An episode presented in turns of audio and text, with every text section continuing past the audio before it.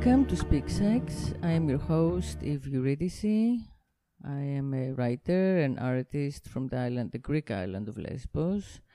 Um, one of the facts that changed my life completely and has led me to creating this podcast, the other factor is the advent of the Me Too movement um, and the way that it has redefined our needs as women, our boundaries as women, our phys- our understanding of our physical boundaries and our physical needs. So my response was that possibly this was the first time where women could take back our genetic advantage, which is sex, the power of sex, the power of procreation, you know, mm. the power of saving life and the planet, um, through voicing the sexual energy that we have, um, which is our difference and which is what patriarchy is most afraid of. So, um, thank you for listening. Today's guest is Alexandra Gelbard.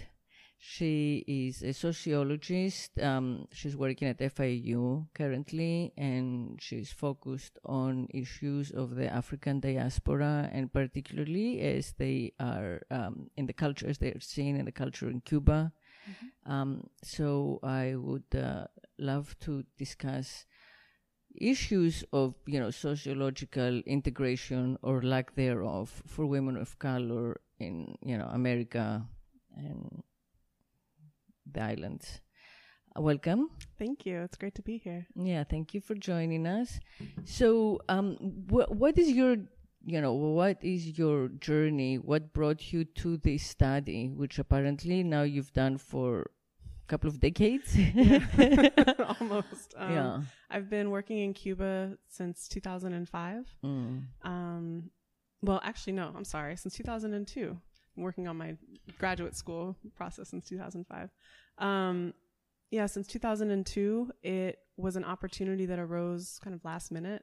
I was still in college, and um, a woman who then became my mentor, um, I'm no longer working with her though, uh, she invited me to go to Cuba. Um, she said, Hey, you have two days to decide. We leave in three weeks. And I'd never thought about Cuba, but I went for the first time as a 21 year old, um, and it completely opened up my world. Um, mm. Everything changed, and I fell in love with the country. I fell in love with the people. I could hear. I remember the first trip. I was sitting on a corner, and I could hear music, um, like a symphony of everyday life, mm. through the way that the trucks were rolling past, the sound of people walking on the sidewalks, the you know, just the ambient noise, it mm-hmm. just cl- clicked, and I, mm-hmm. I it felt much more real and authentic, right? Yeah, I just I had and never, intimate. I had never experienced anything like that before. Where were you? Where did you go to Cuba from? Um, I was an undergraduate at at Colby College in mm-hmm. Waterville, Maine. Oh wow! Um, I was yeah. from Washington D.C. originally, mm.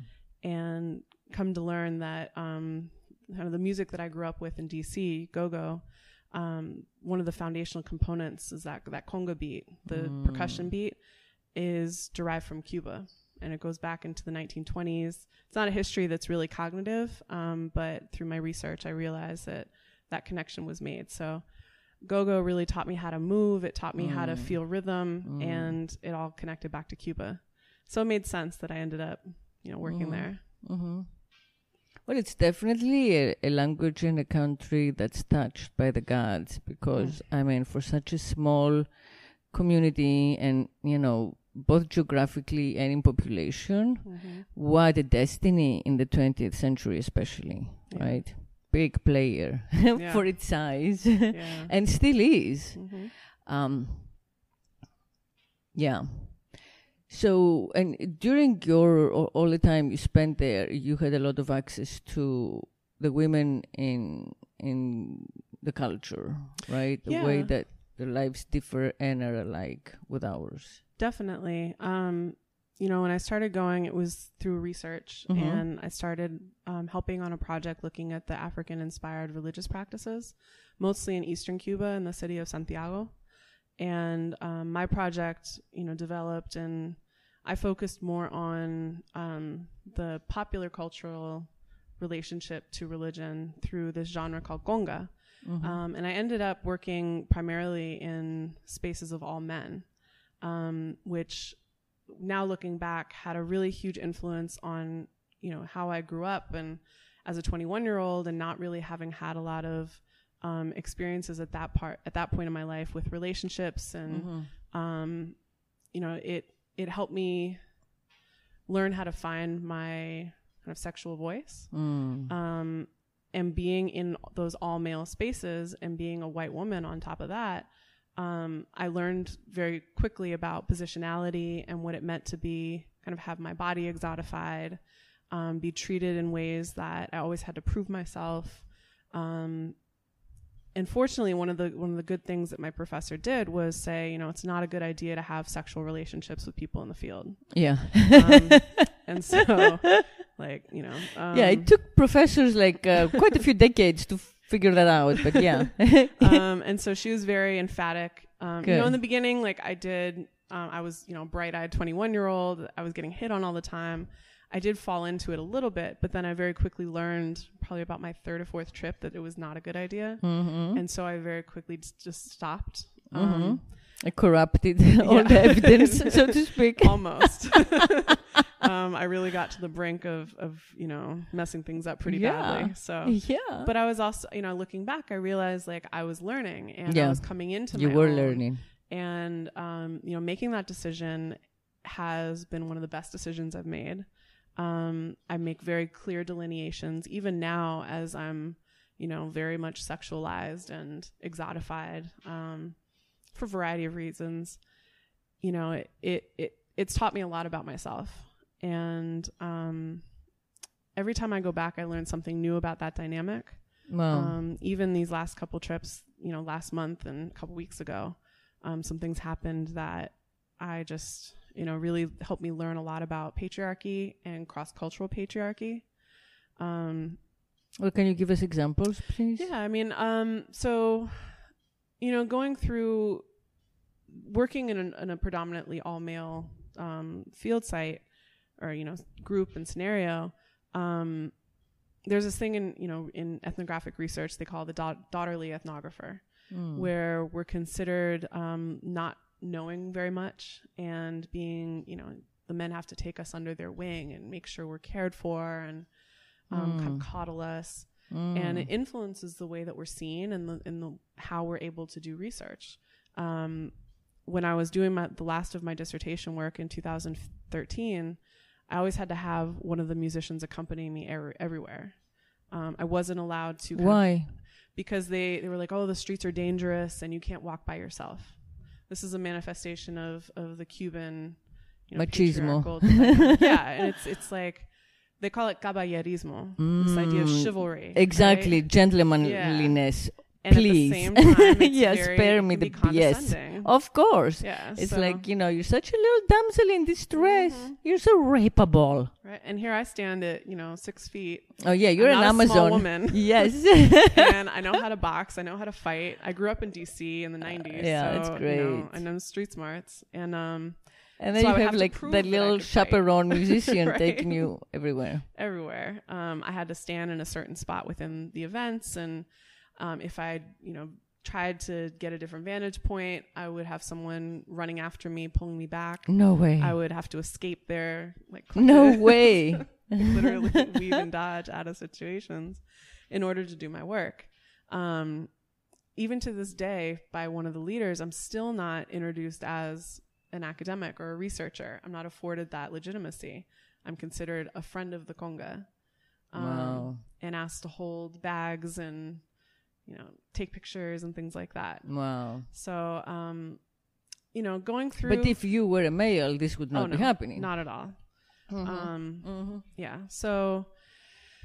And yet, it's the only way that you get access. Mm-hmm. You gotta, you know, do as the Romans do mm-hmm in order to get in yep. and record and keep you know make make make the archive yeah which we need yeah so you know um, even now like coming through uh, this last trip um, you know i haven't been in necessarily in uh, data collection mode necessarily just walking through the streets um, there was an instance where I was walking down the street and a man approached me and said, "Oh, I like your body," and I just kept going. um, a few blocks later, he just not funny, but just the way that they, Oh, they yes. don't think about it. You're out in the street, therefore you're Mm-hmm. accessible. yeah. Um, a few blocks later, you know, I thought I turned the corner, I walked, and all of a sudden he just rolls up in on the street, like he had followed me. Mm-hmm. um, he approaches me again and said, "No, I, I really like your body," and I had to say, you know, I'm in a I'm in a relationship now, and I said, "Oh, I, you know, so does my husband." I kind of fudged that, you know, the nature of our relationship. We're not married, not married yet. Um, and he's and by having that legitimacy of a husband, he said, "Oh, you know, I'm I apologize." You to see, you husband." belong to a man. exactly. But if you, but you can't belong to yourself. Exactly. And it actually took me telling that to my partner for him to say, "Wow, like you, I, you have to be legitimated by belonging to a man." Mhm. Exactly what you just Might said. as well be in Saudi Yeah. Arabia. You know, I mean, we don't Mhm. have those laws, but that's Mhm. the way they think anyway. yeah. So you know, I kept walking down the street, and I went a few more blocks, and another man said, "Oh, I like your body," and I kept walking. and then I start hearing. I turn the corner. I start walking uphill. I start hearing these these yells behind me.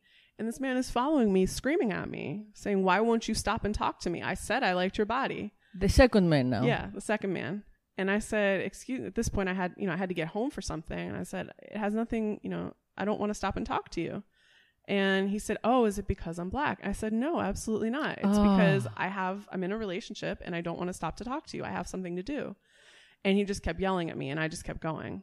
Um, I kept walking, you know, really fast. He dropped off. Another man happened to be standing on the corner at that moment. Another seven blocks later, I turn and this this other man, so this is the third, it's all in a sequence, appears alongside of me who had also been following me in the dark. Um, and so I looked for the first, you know, elders that I could find and I stopped and greeted them as if we knew each other and told them what was happening. They said, you know, just wait here. Um, and you know that the third man at this point passed. Um, and then they gave me the go ahead to continue on. And all of a sudden, another man pops up and co- starts talking about how he wants to sleep under my bed, not in my bed with me, but under my bed. And I'm really freaked out at this point because, like, I don't want people to know where I live, and I haven't been accosted like this ever in Cuba. Cuba's always felt incredibly safe to me, but this was the first time that I felt unsafe. Um, and I know it's an you know an outlier incident, but it No, the it's fact not. that well at least like in you know for me it, I'd never had that you know one by one by one. They kept saying I like your body, and it made me realize you know this dynamic of entitlement that men feel Mhm. of that this is a mechanism of Cuban patriarchy Mhm. that they feel entitled when they express interest that I have to stop whatever I'm doing and and appease them. respond. Yeah. Mhm. hmm And be and be flattered. Yeah. And a lot of that has to do with the, the dynamics of foreigners coming into Cuba for sex tourism. Oh yeah, for sure. There's a dynamic happening um, that's increased now, and unfortunately, it's being promoted by a lot of travel agencies and people who are responsible for exchanges um, to say, "Oh, Cuba's an amazing place to come and fall in love." hmm And because of the nature of the economy right now, you know, a lot of Cubans look to foreigners as commodities and Mhm. they use relationships in order to establish a financial lifeline hmm um, to facilitate remittances. And so I get it, you know, I'm not, I can't comment it on either way because I'm not Cuban. I, I, you know, have lived there many, over many years, but I don't know what it's like to live there consistently and have those economic realities. So it's not my place to judge really, but I do know that I don't want to be a part of it. And that's why, that's one of the reasons why I don't have romantic or sexual relationships with Cubans. hmm Um, Well, I have to say, sorry to interrupt, but I want to put my little narrative in here, um, so we can expand it a little. absolutely. That that is Cuba, but you know, I come from far away in the world, right? Mhm. A country equally small and equally famous for strange reasons. We are famous for our antiquity, Mm. but um, I grew up exactly like that, and these were Mhm. my people.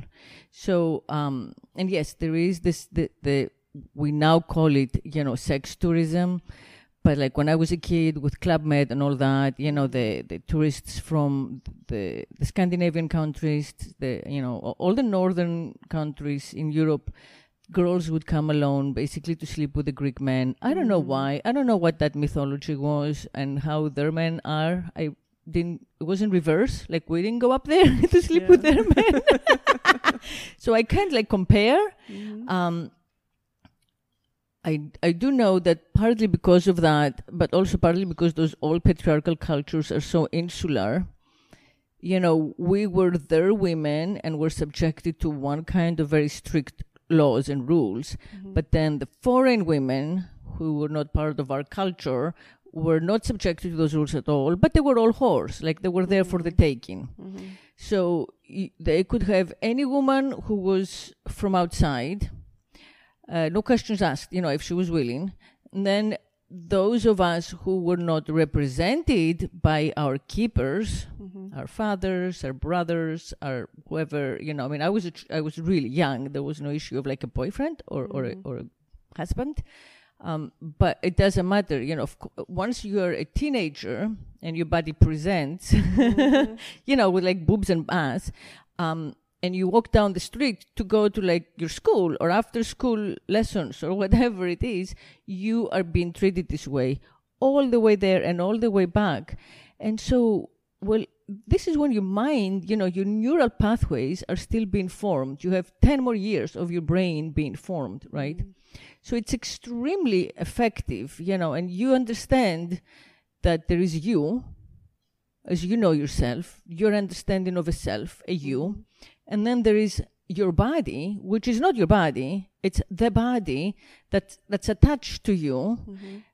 And the way at least I experienced it, and I think most women when growing up like this experienced it, is that that body is just a goddamn burden mm-hmm. that makes you vis- visible, that gets you in trouble with the guys, that makes you self conscious and ashamed, and always like, mm-hmm. you know, pointed out and picked on and asked really crazy, horrible things of, right?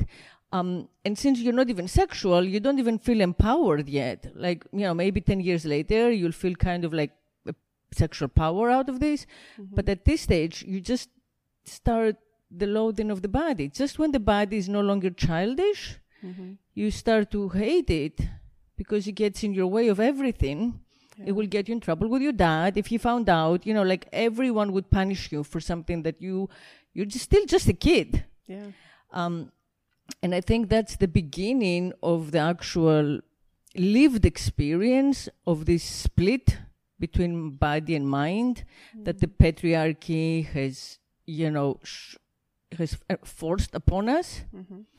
Um, because that's its best way of controlling the female body, right? Mm-hmm. And it's, you know, if, if it happens to you so young, it's very hard to overcome it. It's very hard to actually, you know, get back to a holistic place where you're like, yes, you know, I am be, I am me and my body is me and mm-hmm. everything that I feel is right there in this flesh and I understand the boundaries and this body is only mine, not those guys' or not the husbands or not the fathers or whoever, you know, mm-hmm. doesn't belong to like the cameras or TV. it's just so hard because yeah. they've already claimed it. When you don't know what's, you know, the difference, when you think, well, they're older, there are more of them, they know right from wrong. Yeah. So, yeah, I, I think that what you experienced, I mean, for you may have been unusual, but it's actually so common in those, especially in those, you know, heavily masculine cultures, yeah. um, which most old world cultures are. Yeah. I think it was it was a shock because it had never happened to that extent before, mm. and it made me think about you know, and really since the Me Too movement came out, exactly, I have been thinking and reevaluating all of these incidences me too. that I just took for granted as normal, right? Times where my ass got slapped out in public, mm-hmm. and you know, I was physically grabbed and.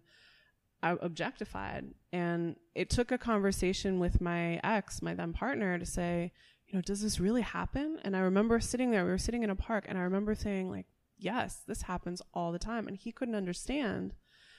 And I'm thinking, you know, he's actually done some things that fall into these these categories of violating bodily autonomy and they're subtle um, and so the conversations that it prompted and these kind of reconceptualizations there were some days where i had to forcibly turn off my brain to think about it because I just couldn't. I was getting overloaded. Um, yeah, that's another thing yeah. that we do. You know, you go out of body. Mm-hmm. I mean, like that's what my mom told me about sex. It's just you know, think of something else. Mm. and let it happen because you don't want to resist it. It, it, get, it gets worse. You know, you don't want to fight it. You just got to endure. I'm like, mm-hmm. that, um, that, that's my sex ed. Mm. But yeah, that's what happened mm-hmm. to them. Yeah. So it's it's been you know in rethinking all of these dynamics of being a professional. Like my career is very much mm-hmm. a, a, huge part of my identity, and um, so struggling with these dynamics of what I'm going to put up with for the field and what I'm not going to put up with anymore. Um, you know, I was paying attention a lot to people's responses to this this example uh, of what just happened last month, and even you know the men who I thought would say oh, I'm sorry, you know, they just said, oh, you know, they're just crazy and just brushed it off. I'm like, that's hmm. the problem. Let, let men be men. Yeah. Like, oh, they're just crazy. Oh, you know, no, y'all got to hold each other accountable. Yes. That's what it's going to take. Yes. And if you don't, then it's just going to keep happening. Exactly. And so now I'm struggling with, you know, do you just throw you know throw these dudes away? Like what do you do with that? Do you try to push them to be better? But then it's not my culture so do i have a place to do that? Yeah i don't think i don't so. know. Um i think you'll make enemies if yeah. you, t- you know. So these are things i've been thinking about um especially since it's so fresh but you know and especially with all the legislation that came out just in the last couple days um and thinking about these global patterns because you know white supremacy is, is supported and maintains itself globally and so does patriarchy mm, oh yeah oh my like, god because they're all interlinked speaking of saudi arabia it's like well, i mean it's more repressive than ever in, mm-hmm. in, in, recent i mean in recent memory clearly we're talking about mm-hmm. 20th century but a lot of these countries that we thought were on a progressive path mm-hmm. have completely relapsed into you know severe repressive. Tactics, all of them, you know, led by this patriarchy that feels threatened. And I'm not, I mean, this is not something that I can say with any um, knowledge because I haven't looked into it, but I, am not surprised that that might be as a, as a result of Me Too. Mm-hmm. That, you know, they feel more threatened, so they mm-hmm. double up. Yeah. And I mean, there's also, I think, I mean, that's what, don't you think that, like, in part, uh, we have the oh, president definitely. we have as is a response to you know the progress in women's voices. Mm-hmm. Mm-hmm. Yeah, I mean, when we look back into patterns of history, there's always anytime there's the liberation of personhood, there's always a white lash mm. and this kind of wave of of oppression, mm-hmm. um, trying to stifle it. Mm-hmm. Um, and that's what we're experiencing right now. I saw someone post about the legislation that came out in Georgia and Ohio and oh yeah. just a couple you know in the last couple days as saying this is punishment for the Me Too movement. Why? What, what does that the Me Too movement um, have to do with abortion rights and all of that stuff? For women standing up for themselves and women oh. holding men accountable, um, oh. that this is oh. punishment for that. Um, and it's just another lash of oppression exactly. inflicted. Yeah. So yeah, you know, there's also I deal with you know I, I work a lot in religion too, so there's a lot of of dynamics of spirituality. And one thing I do in my own like personal self and and academic self is look at kind of global patterns of of spiritual calls. Mm. and you know going back to 2012 when we had the so-called Mayan apocalypse right but that was only an oh, apocalypse. The apocalypse. Yeah, that was only an apocalypse from the viewpoint of white supremacy. Exactly. But what it was talking about was this rise of of the divine feminine and spiritual mm. empowerment in women and mm. kind of hmm. coming back into women's power. Um, and when you looked at subsequent, you know, social movements, for example, from Standing Rock, um, you know, you saw a lot of elder indigenous women leaders speaking about the relationship to the earth and embracing our power. And I mm-hmm. think that is intimately linked with the Me Too movement, with I agree the way yeah. that you know these yeah. kind of legislative dynamics are mm-hmm. happening, um, because women, you know, the divine feminine is is a powerful force to be reckoned with. Oh yeah, and she hasn't gone anywhere. Let me. but I think part of our power, all these mumbo jumbo mm-hmm. men making a few extra dollars and making rules mm-hmm. and laws and punishing and jailing. Yeah. She could just blow it all out of the way. but it's hard for us as, as, at least, you know, for me, I grapple with it and struggle with embracing that power and living the reality of of those kind of well, it's hard to embrace the power publicly, especially if you're like an academic. Mm-hmm. yeah. um, you know, and and be like Pro- Professor Bruja. I mean, I think that it's, but I don't think it's going to be hard for much longer. You know, I really feel that this generation, like the, especially the, you know, the millennials and post millennials, whatever mm-hmm. they are called, um, will come to it much more naturally because of global warming, because mm-hmm. they are, mm. you know, so uh, keenly aware of patriarchy having put the entire planet at risk, you know, mm-hmm. of dying. Um, and the only way to balance that out is to go back to nature and ask nature, like, how can we honor you? What do we do? You know, we want to right what, you know, what's been done so badly. Yeah. Um, and it is the Kali Yuga age, so it's I think it's like the era where it's supposed to start shifting mm-hmm. that consciousness um, away from the Judeo-Christian complete patriarchal control of faith. You know, there is one God, he's a dude, you know, and he's nasty and vengeful. Mm-hmm. That's the Old Testament. And then there is another God, and he's a dude, mm-hmm. white and white. Um, and the, and this one is like suffering on our behalf because he's all about guilt tripping and shaming, mm-hmm. you know. And it, I mean, it's not, you know, him per se, but how they've been interpreted, right? These faiths. I mean, to a, to a more, you know, pagan understanding, both of these gods are the gods of nature. You know, the mm-hmm. vegetation mm-hmm. god that like dies in the winter, is reborn in spring, Easter mm-hmm. time, resurrection, all of that. But you know, the way it was interpreted by the church authority. Yeah. Um, it's like you know you're a woman it's your fault you betrayed you know you can get close to the altar you can't you know help in worship you mm-hmm. you know you just go out there and menstruate in hiding and be quiet. Yeah. What? Yeah. like who gave birth to you. I mean the presumption of it all. Yeah. Yeah I mean, so yeah i agree with you. I think that you know, it's important to worship nature, and I think that we're g- slowly going, inevitably going in that direction, but there's going to be a lot of backlash oh, before yeah. we get there.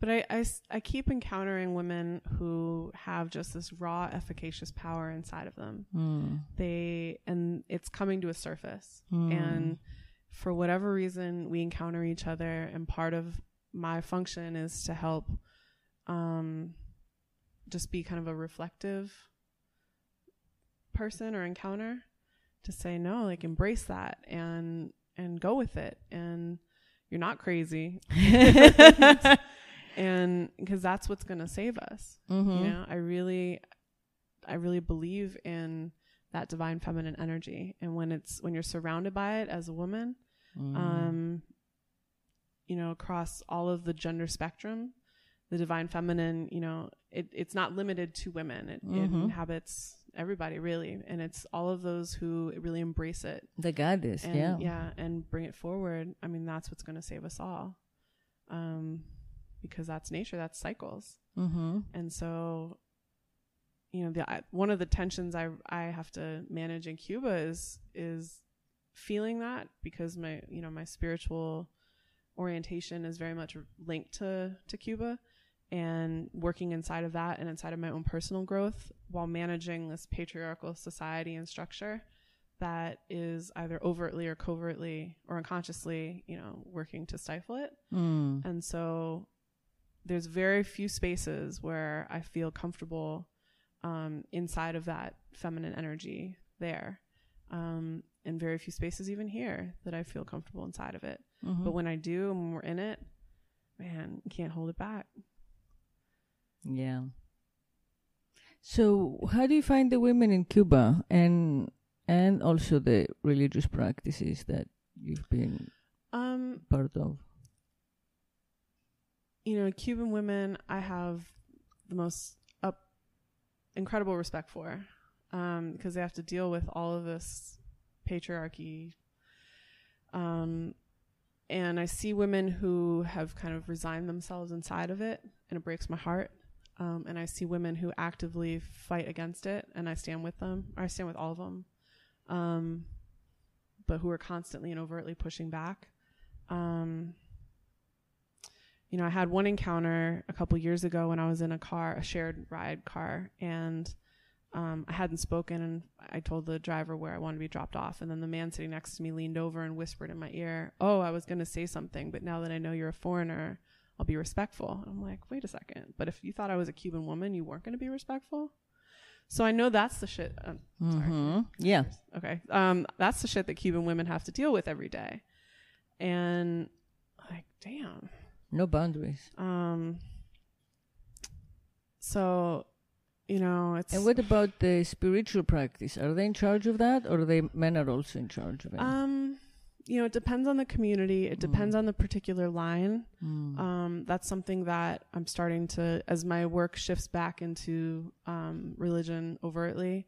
I'm really interested in the role of women um, in these practices, and even historically in in my dissertation work. I realized that women are always behind the scenes, and without women, like none none of the community formation would have happened. None of the properties would have been gathered inside of the particular community that I study. And women always have an absolute fundamental role in all of it, right? In all the spiritual practices. Um, but ironically, one of the major controversies right now is the presence of the Iyanifas, or the new presence of the Iyanifas, which in the um, so within the Yoruba based practices, um, when they were initially brought to Cuba in the really strongly in the early 1800s, um, it was primarily men who were enslaved, and so you know the male lines and knowledge was was brought initially, particularly within the Ifa tradition. Um, Regla de Ocha, which is the companion side, so it's the the relationship to the Orishas or the spirits of nature um, that had traditionally been dominated by women. Although there comes a moment in the 1940s where, due to certain social dynamics, um, men started kind of taking over that too.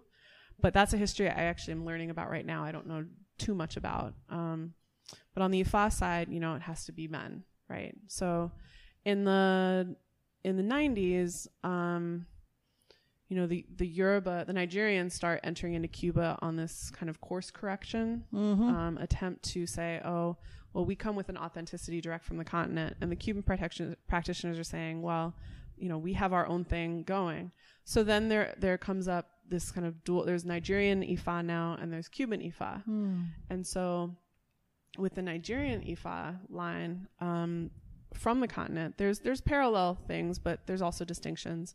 This is then brought in the Iyanifas, which are contrary to what people gloss, you know, generalize. They're not female babalaos.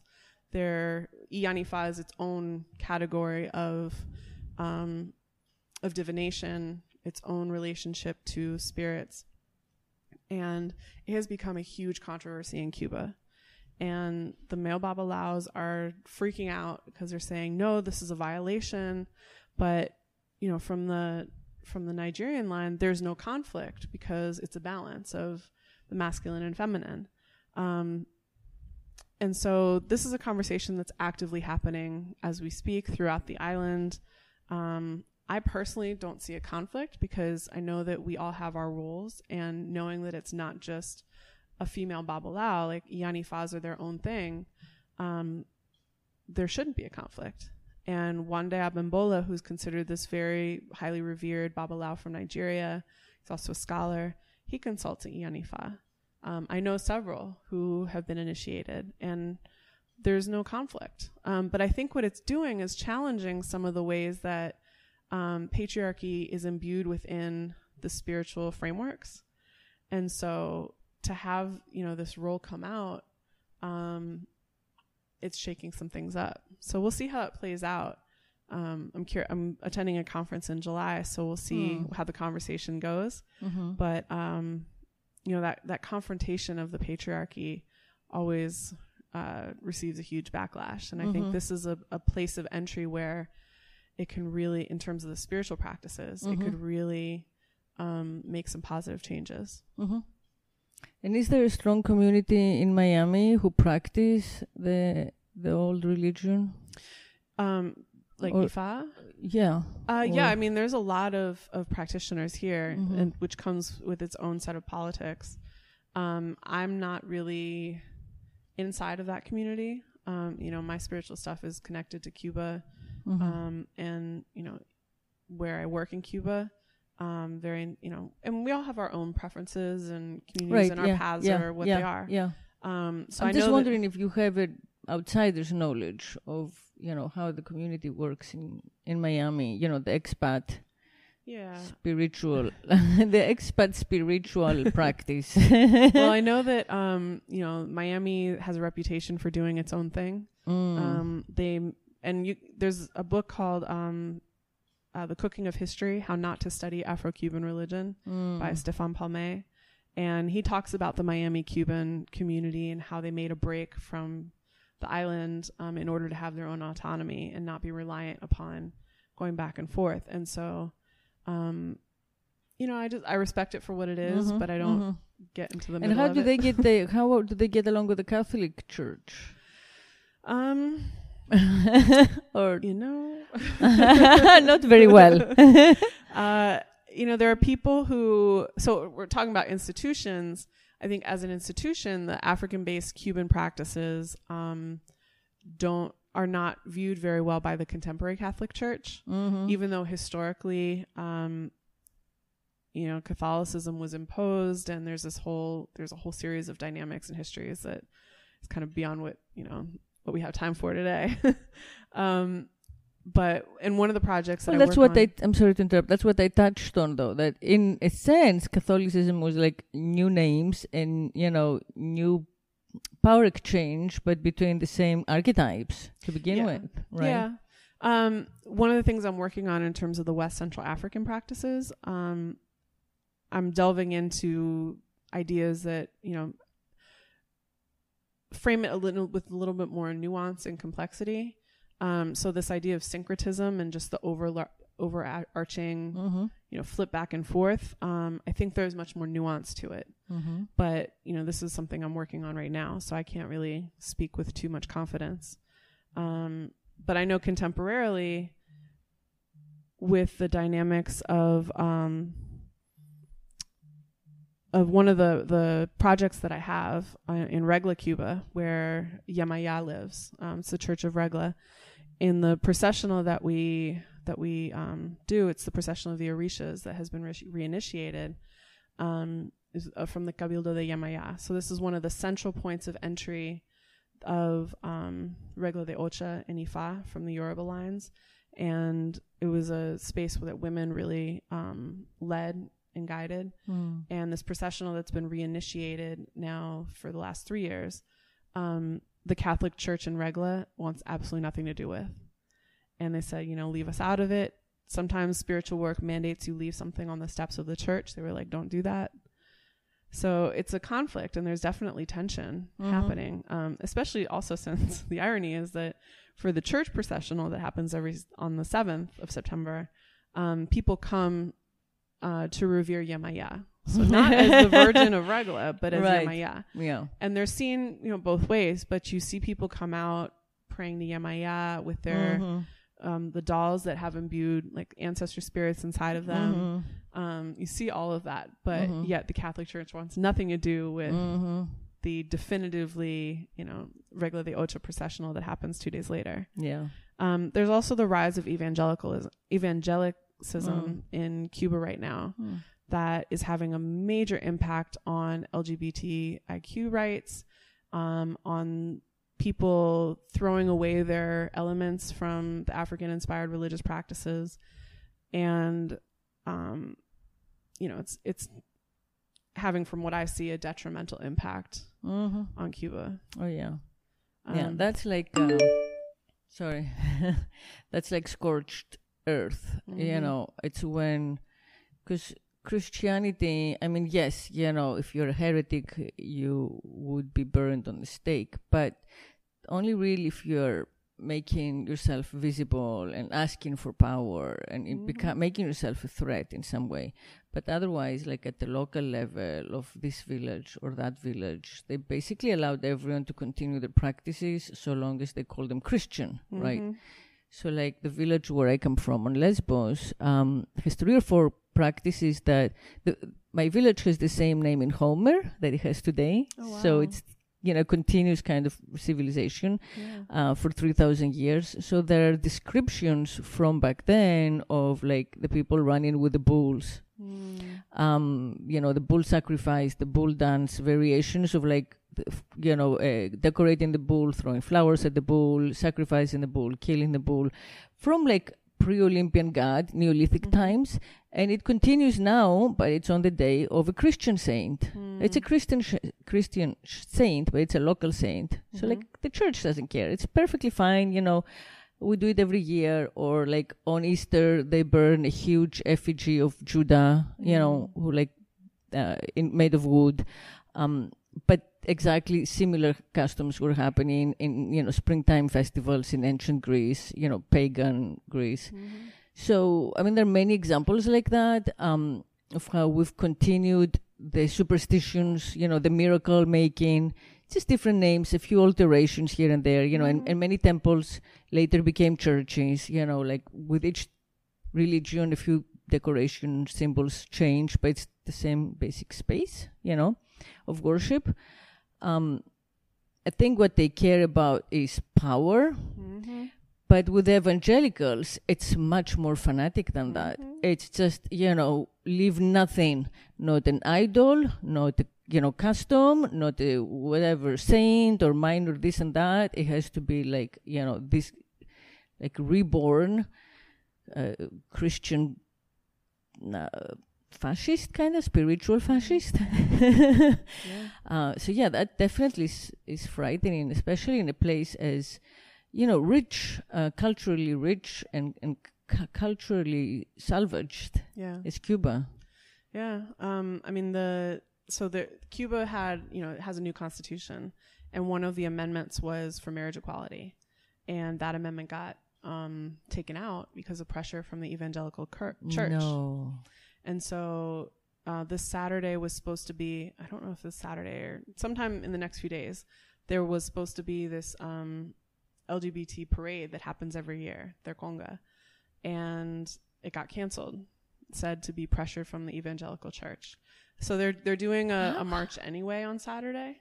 Um, but this was one of you know the spaces of visibility of pride. It's like Cuban pride. Mm-hmm. Um, all pressure because of the evangelical church. And you Where know, do these people get their money? Well, a lot of it has to do with the regulations during the Bush administration mm. and the hmm. way that travel to Cuba was um, was regulated. Evangelical missionaries were allowed to go into Cuba, and so there was consistent presence of evangelicals um, from the at least from the U.S. Mm. You know, into Cuba doing quote unquote missionary work and now we're starting to see the the impact of that. Mm-hmm. Um, and see, you have studied it in Cuba, but I imagine this something has happened worldwide. Mm-hmm.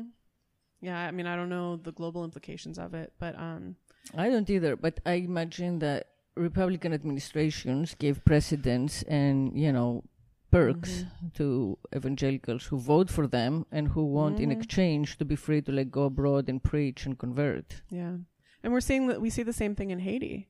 Um, I just watched a documentary with my partner about it. Um, of you know U.S. evangelicals going down to Haiti, especially after the earthquake, mm-hmm. and talking about how voodoo was the culprit for the earthquake, and convert to evangelical Christianity to better your society, and they're pumping money into it. Exactly. So they're the it's ones the building money. hospitals and schools. Mm-hmm. They're saying, "Well, what has voodoo ever given you?" Mm-hmm. So it's a CNN episode. Um, and it does a it does a, a decent job of showing a balance between the two and showing you know well voodoo doesn't have the kind of outside remittance access that the evangelical church does. And so no we can't be building hospitals and schools but we also support you know the identity of our peoples and our and our roots and our heritage.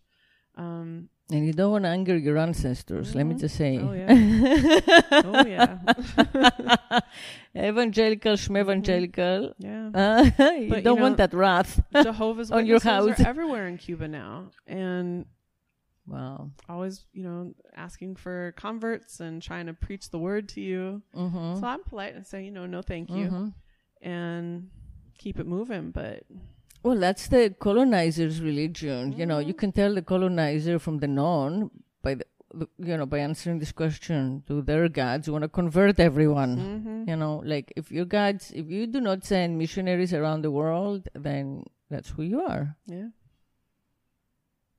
yeah yeah so that's the, I mean, that's what we have been calling the patriarchy. It's the same mm-hmm. thing. It doesn't oh, yeah. matter, you know, if it's like capitalism or if it's, the, you know, religion or if it's like what, what seems to us like right from wrong, what they have taught us to call morality, you know, it's this like double standard. Mm-hmm. Yeah, we can't talk about white supremacy without talking about patriarchy. Mm-hmm. And so yeah. I'm here to dismantle all of it. Thank you. Thank you. You know, and especially in this time where we, we don't know what has really happened and where it's taking us, mm. we should speak up. You know, we yeah. have, a, I think, a responsibility to get out of our comfort zone and, you know, bear testimony and mm-hmm. just say we're here. Um, and we speak for, I think, for the silent majority. You know, we speak for a lot more women who, you know, for all kinds of reasons, aren't able to speak for themselves. But this is what they stand for. Yeah. Yeah. And also, you know, our, our her story, mm-hmm. our unwritten, mm-hmm. you know, her story. So, yeah. yeah. No, that's definitely some, as, you know, on a professional level, um, moving more towards centering women, especially centering black women inside of my work. Um, I have several projects pending that is bringing that uh, that her story up mm-hmm. and to front and center um, because without women, yeah, nothing would have happened. Yeah, yeah, and the ones in power are fighting us now, so we gotta keep fighting mm-hmm. back. Yeah, yeah, but we do it lovingly, right? Absolutely. yeah. Well, I'm gonna close. I think that's a good uh, conclusion. Mm-hmm. So thank you for coming. Oh, thank you. It was my pleasure. Yeah, it was a wonderful conversation. Come back. I know you're leaving for Cuba in a couple of days. So, but yeah, we'll but speak again next year. Absolutely. Yeah. yeah. and thank you for listening, everyone. Thank you for trusting me as your sex and gender whisperer. and uh, until I speak to you next Friday, be well and speak sex. Ciao.